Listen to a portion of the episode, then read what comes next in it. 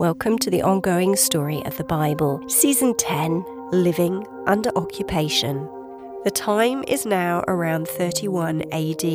Political and religious tensions reach an all time high. Jesus travels back towards Jerusalem, where he knows he will be killed by the authorities. Jesus has been telling his disciples what will happen to him, but they don't understand. They are frightened and expectant that God's kingdom is at hand and they are in line for the top jobs. Jesus teaches that the kingdom of heaven is like a farmer who pays all his labourers the same wage. Episode 9 Jesus faces his destiny. He leads the walk to Jerusalem and in private tells his twelve followers that he will be sentenced to death. He speaks of the hatred and humiliation that he will suffer, yet says that after three days he will live again. His followers, the brothers Andrew and John, and their mother, speak to Jesus in private. They ask that when Jesus is sitting in glory, that they may sit either side of him. Jesus asks the men if they can go through the things that he will go through. They say they can, but Jesus says that he hasn't the right to grant them their request. When the other ten disciples hear about the conversation, they are outraged. Jesus travels via Jericho, and here he heals two blind men.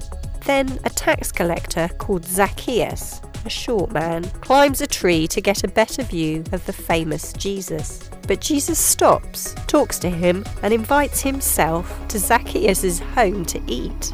Now word reaches Jesus that his friend Lazarus is ill in Bethany, near Jerusalem, and he should come to heal him. Jesus says that sickness won't kill Lazarus, he will only sleep. So now Thomas says to all the disciples that they should all go with Jesus to Jerusalem to die with him. Jesus waits three days before he travels to Bethany, and when he arrives, Lazarus is dead.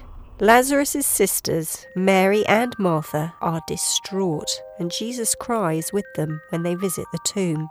It's now six days before Passover and four days since Lazarus was buried.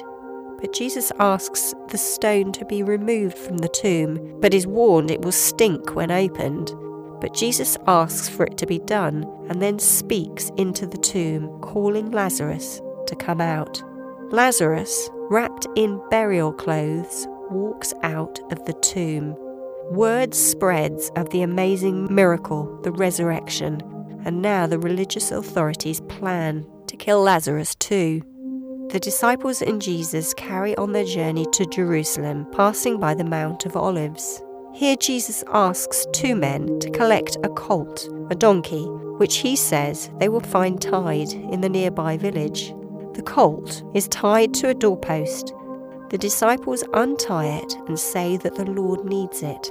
They take it to Jesus, who now rides it into Jerusalem, and the people throw their coats on the ground in front of him. Other people spread branches out and shout, Hosanna! Please deliver us. Blessed is he who comes in the name of the Lord, and blessed is the coming kingdom of our father David.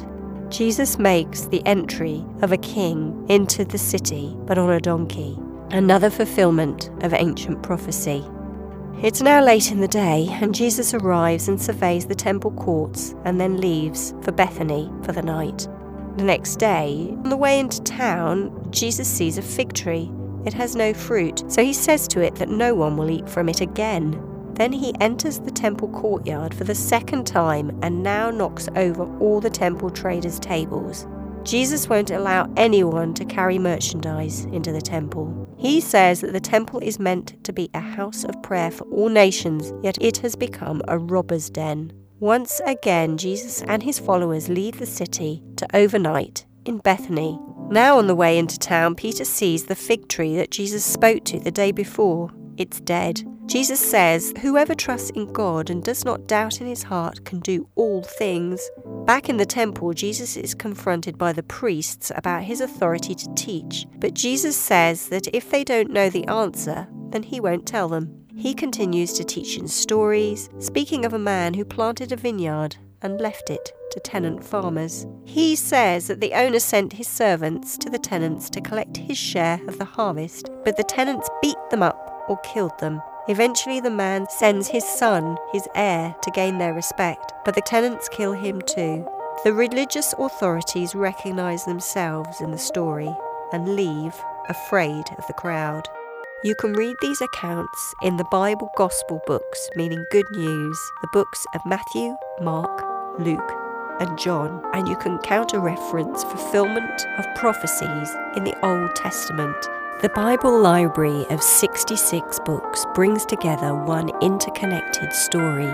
You can view the big picture, the meta narrative, the overall, or you can view the unique scene, the micro story. It's a bit like using Google Earth. You can zoom in or you can zoom out. Once you start to see the story scenes in the Bible and characters in context of the greater whole, the overall picture has more depth and meaning.